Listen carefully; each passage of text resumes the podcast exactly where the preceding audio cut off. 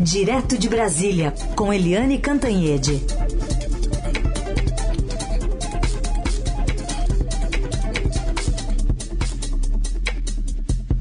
Oi, Eliane, bom dia. Bom dia, Heisen. Bom dia, Carolina. Bom dia, ouvintes. Bom dia, Eliane. Vamos falar então sobre o feriado, né? Ontem, dia de Nossa Senhora Aparecida, e lá na missa, né, no santuário, missa solene, na mais importante, a das nove da manhã, acabou virando um palco aí para algumas das mais incisivas críticas às políticas de governo, né, do governo Bolsonaro especialmente, feitas por autoridades eclesiásticas. Aí durante a homilia, o arcebispo Dom Orlando Brandes fez uma defesa enfática da ciência contra a pandemia, defendeu a vacinação, lembrou dos povos indígenas, dos negros e da pátria amada. Vamos ouvir. E abracemos também nossas autoridades para que juntos construamos então um Brasil pátria amada. E para ser pátria amada, não pode ser pátria armada. Para ser pátria amada, uma pátria, uma república sem mentira e fake news. Liane, o quanto ficou explícito esse desconforto entre o presidente e os bispos católicos?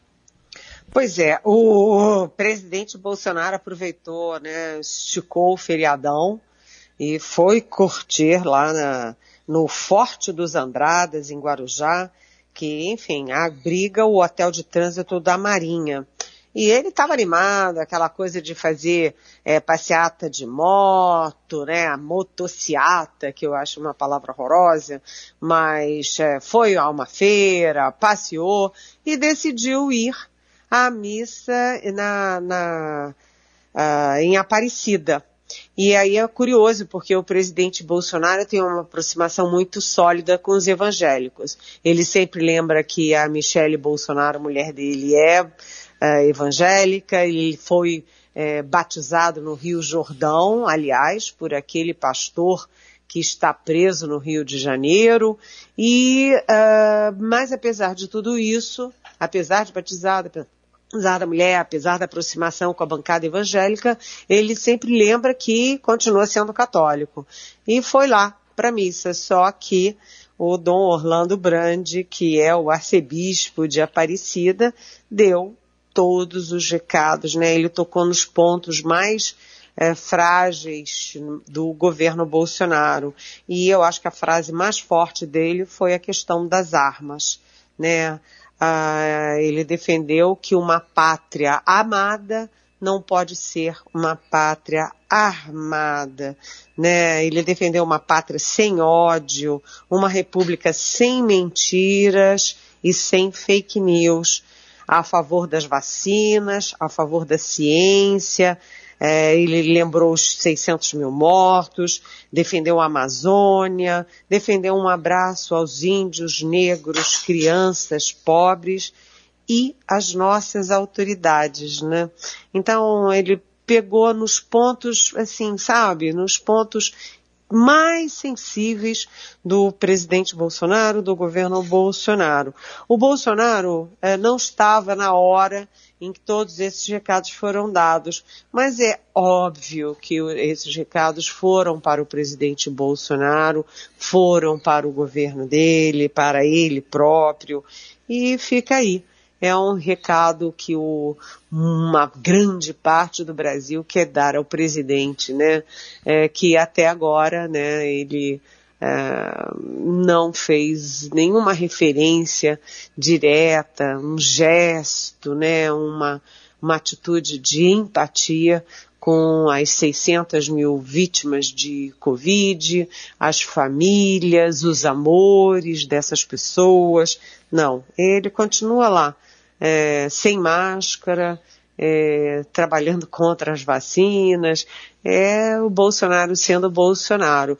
E é, é curioso porque ontem viralizou na internet um vídeo do, do, do presidente Bolsonaro brincando. A, a, a, a primeira dama, né? nesse vídeo, nessa, nessa, enfim, nessa gozação em cima do presidente, fica chamando ele e ele tá lá brincando de andar no carrinho, brincando de pisar no Supremo, brincando de soldadinho e tiro, e enfim, e aí tem que ouvir essas coisas é, de um arcebispo importante e da Igreja Católica e num momento importante, né? Dia da Criança, Dia de Nossa Senhora Aparecida, é, num local muito icônico, né, gente? Sem dúvida. Mas mudando de igreja, da Católica para a Assembleia de Deus, o pastor Silas Malafaia, apoiador do presidente Bolsonaro, está partindo para a briga com o, o, ministro da Casa Civil, o Ciro Nogueira, Irene? Pois é. O Silas Malafaia, que é um aliadíssimo do presidente, né? Ele anunciou que ia soltar os cachorros assim contra dois ministros do presidente Bolsonaro. Aí eu fiquei em dúvida, né? Porque tem tanta briga dentro do governo, eu fiquei pensando, ih, será que é contra a ministra Damares Alves, que é ministra da Família, da Mulher, dos Direitos Humanos, mas compara arroz com, com absorvente e acha que não dá para tirar o arroz e botar o absorvente das meninas pobres das jovens pobres no, na, na cesta básica, né? Eu disse, pode ser a Damares, né? Afinal das contas, Silas Malafaia, pastor, pode estar preocupado aí com as meninas pobres. Aí pensei também, ah, pode ser, quem sabe, né? O ministro Marcelo Queiroga, da saúde, que deu uma cambalhota nas crenças dele e agora é contra é, máscara é, obrigatória, ele é contra também é, isolamento, é, ele é contra o passaporte vacinal e tal. Eu disse, pode ser isso, né? Não, não era não. Aí, bem, então pode ser o Marcos Pontes, o astronauta que é ministro da Ciência. Afinal das contas, uh, foi, houve um corte de quase 90% nas verbas, no orçamento do Ministério da Ciência. Gente, ciência, ciência e tecnologia. É, aliás, o Marcos Pontes não apenas é, passou a mão, né, achou que está tudo bacana, como estava ontem acompanhando o presidente, ele com uma camisa verde, amarela, bem assim, né, é, tentando usar os símbolos nacionais como símbolos bolsonaristas. Mas, enfim, aí não era nem o Marcos Pontes, nem a Damares, nem o Marcelo Queiroga. Na verdade, o, o Silas Malafaia, o pastor, né, linha de frente da, dos evangélicos, estava batendo de frente com o Ciro Nogueira, que é o chefe da Casa Civil, é, foi presidente do, do partido PT, Pato Pato, e é, líder do Centrão. Né? O Silas Malafaia acusa o Ciro Nogueira de ter participado de um jantar e onde estava, por exemplo, o Renan Calheiros, senador e líder ali, é, relator da CPI da Covid, e que nesse jantar eles estariam discutindo nomes alternativos ao André Mendonça, o ex-ministro da Justiça, que é, é, indicado pelo presidente Bolsonaro para ser ministro do Supremo Tribunal Federal. Né, o André Mendonça, que, vamos lembrar, é é o terrivelmente evangélico prometido pelo presidente Bolsonaro. E o Senado está enrolando para fazer a sabatina e para confirmar a indicação. E aí quebrou o pau entre o Silas Malafaia e o Ciro Nogueira, e o Ciro Nogueira é, declarou é, lá no estado dele, no Piauí, que o Silas Malafaia não entende nada de, de administração, porque o presidente manda e todo mundo obedece, ou seja, ele obedece e ele está trabalhando pelo André Mendonça no Supremo, ou seja, mais uma briga dentro do governo, gente. Pois é, mais uma briga, apesar de que a gente está vendo um presidente Bolsonaro menos bélico, né, nas falas, pelo menos quando tem se pronunciado, continua criticando vacina, passaporte, enfim, mas é, em relação a ataques à instituição, ele pelo menos está um pouquinho mais comedido, possivelmente pensando também já em 2022 e nos desafios que ele tem no Congresso ainda nesse ano para travar, para continuar pensando em 2022. Seguimos com Eliane Cantanhede aqui conosco para falar sobre a Advocacia Geral da União, que informou ao Supremo que é contra a exigência de um prazo para que o presidente da Câmara dos Deputados, Arthur Lira, analise os pedidos de impeachment contra o presidente Bolsonaro que estão ali arquivados na, na gaveta dele. A AGU disse que é, manifestou sobre o arquivamento né, de uma ação apresentada pelo é, Partido Democrático Brasil, Trabalhista, né, o PDT, e o relator do caso é o ministro Nunes Marques, que havia pedido esse posicionamento da AGU. Qual é a avaliação política que você faz dessa posição, Eliane? Ah, na verdade é o seguinte, né? A AGU tem uma argumentação bem sólida. Uh, na minha modesta opinião, né, eu que não sou jurista, né, porque a AGU diz o seguinte, não tem nenhuma especificação de prazo, nem na Constituição, nem lei nenhuma, nem no regimento da Câmara, uh, sobre o tempo que o presidente da Câmara pode levar para analisar os agora 130 pedidos de impeachment do presidente Jair Bolsonaro. Então, na verdade, é, é, é mais uma questão, vamos dizer assim, política, até ética, o presidente da Câmara não, não tocar adiante, porque ele pode simplesmente é, anular, né, é, desautorizar arquivar definitivamente, ele pode tocar adiante. Mas ele simplesmente não fala nada, nem a favor nem contra. E ficam os pedidos se acumulando. A gaveta dele deve estar bem abarrotada. Mas é, enquanto isso, né, enquanto esses pedidos de impeachment ficam lá parados, nem para um lado nem para o outro, aliás, como o próprio André Mendonça, né, nem para um lado nem para o outro, eu queria chamar a atenção para uma reportagem da nossa colega Idiana Tomazelli, aqui de Brasília. É, ela usou a Lei de Acesso à Informação e conseguiu uma simulação do governo sobre as mudanças do Bolsa Família, que vai virar Auxílio Brasil.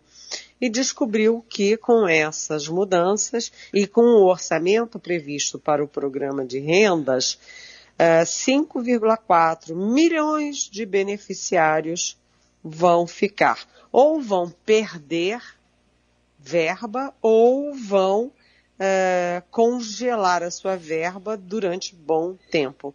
Isso dá 37% dos 14 milhões e 700 milhões de, de, beneficiários do atual Bolsa Família, futuro Auxílio Brasil.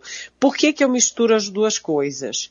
Né, o pedido de impeachment com a questão do Bolsa Família porque o presidente Bolsonaro, ele tem ali a possibilidade de sofrer um processo de impeachment, que praticamente os analistas todos descartam, porque isso depende do presidente da Câmara, Arthur Lira, e o Arthur Lira é aliado do presidente e não toma decisão nenhuma. Mas, além disso, daqui a um ano ele vai enfrentar uma, um processo de reeleição.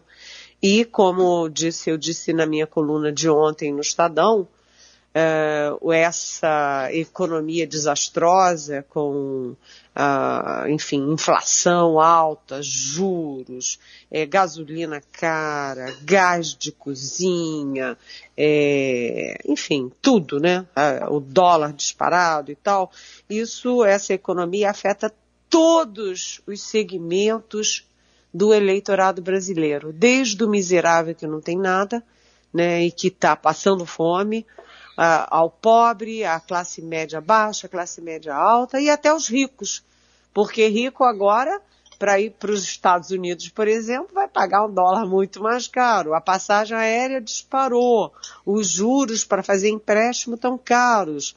É, se você tem uma empresa com insumo pago em dólar, você também está lascado. Então, o presidente Bolsonaro, além de ser é, de se tranquilizar aí com o pedido de impeachment, ele agora precisa se tranquilizar diante dos riscos para a reeleição no ano que vem. Bom, Helene, outro assunto aí, a CPI da Covid na reta final, que até decidiu ontem deixar de ouvir, não vai ouvir mais pela terceira vez o ministro Marcelo Queiroga, mas está avançando no relatório para ser conhecido na semana que vem. É, a gente chega no momento é, muito animador, digamos assim, da, da Covid, da pandemia, porque os números vêm caindo, né? Os números de contaminação, de mortes e de pressão sobre os, os hospitais e os leitos. É, e a vacinação, a vacinação está aumentando, você já tem, vai, estamos chegando a 100 milhões de brasileiros é, vacinados com, a, com as duas doses, né? já começamos a vacinar com a terceira dose, a dose de reforço, e isso vai chegando ali, a, vai se aproximando dos 50% da população totalmente imunizada. E além de tudo, o Imperial College, que é o, enfim, faz uma avaliação do mundo inteiro, no avanço é, da pandemia no mundo inteiro, diz que a taxa no Brasil, de a taxa de transmissão, chegou a 0,60 e isso é o menor risco, é a menor, menor taxa de contaminação desde o início da pandemia lá atrás, no início de 2020. Então isso tudo é bom, mas a CPI já tem acumuladas muitas informações, muitas provas, muitos depoimentos e está se aproximando a hora do relatório final previsto para ser entregue aos, aos parlamentares da própria CPI no dia 18. Portanto, a expectativa de vazamento já no dia 18. Mas aí tem a leitura no dia 19 e a votação no dia 20. E esse parecer, esse relatório final, que vai ser assinado pelo senador Randolfo Rodrigues, ou pelo, desculpa, pelo senador Renan Calheiros, ele vai é, pedir o indiciamento do presidente Bolsonaro em vários crimes é, segundo a última estimativa ali do próprio Renan, já são 11 crimes que podem ser atribuídos ao presidente Bolsonaro. E a CPI não vai acabar fechar as cortinas num dia e, a, e o teatro no, no dia seguinte, não. Porque a CPI está montando grupos de trabalho para acompanhar os desdobramentos do relatório final lá na, na Procuradoria-Geral da República, na Câmara e na Corte Internacional, Penal Internacional em Haia. Portanto, CPI aí na reta final, com bastante ansiedade sobre esse relatório final, gente. Aliás, desses desdobramentos, a gente conversou agora há pouco com o presidente da CPI, né, da Prevent Senior aqui na capital, Antônio Donato, vereador, e ele estava falando que dia 27 os membros da CPI do Senado devem estar aqui na capital para tratar eh, também de desdobramentos, né, tanto do Ministério Público, mas também dos trabalhos da comissão aqui na Câmara de Vereadores. Então, deve começar mesmo essa movimentação pós-relatório final para ajudar a andar esses desdobramentos que são tantos, né, a partir do que já foi descoberto pela CPI. E você tem... sabe, Carolina, que hum. tem uma coisa interessante, porque a CPI é, teve apoio de é, representantes da Receita Federal, da, do COAF, da, da Polícia Federal, e agora eles receberam muitas informações, né, da Receita, da Polícia Federal e tal. E agora vai ser o contrário. A CPI é que vai ter essas equipes para repassar tudo que a CPI, CPI colheu para a Receita, para a Polícia Federal, para o Ministério Público, e inclusive, como uhum. você disse, para a CPI e o Ministério Público de São Paulo. Boa. Muito bem. Pode seguir, Raíssa. Não, eu ia só rapidinho aqui um aniversário aqui, que a Helene sempre fala dessa pessoa aqui, e a filha dela mandou mensagem pra gente, a Silvana, lembrando que hoje é aniversário da mãe dela, Dona Idília, fazendo 91 anos e ouve a gente todos os dias. Viu, Helene? Ela ouve você aqui todos os dias, Dona Idília, fazendo hoje 91 anos. Dona Idília, que prazer, é um prazer enorme ter a senhora com a gente nessas nossas manhãs, não é? Muito bem-vinda e meus parabéns, um grande beijo, um abraço bem carinhoso e fico orgulhosa de ter a senhora com a gente. Muito bom. Algumas das nossas ouvintes que participam aqui mandam mensagens para a gente. Sempre bom ter essas ouvintes próximas. Eliane, a gente volta amanhã para falar mais, né? Semaninha que parece um pouquinho mais curta, né? Para algumas pessoas, como Heisen Abac, por exemplo, né? Folgou segunda e terça. A semana tá só começando, já tá, tá na metade, tá na reta final. Mas a gente volta a falar mais amanhã a partir das nove, combinado? Combinado. Até Tchau. amanhã. Beijão.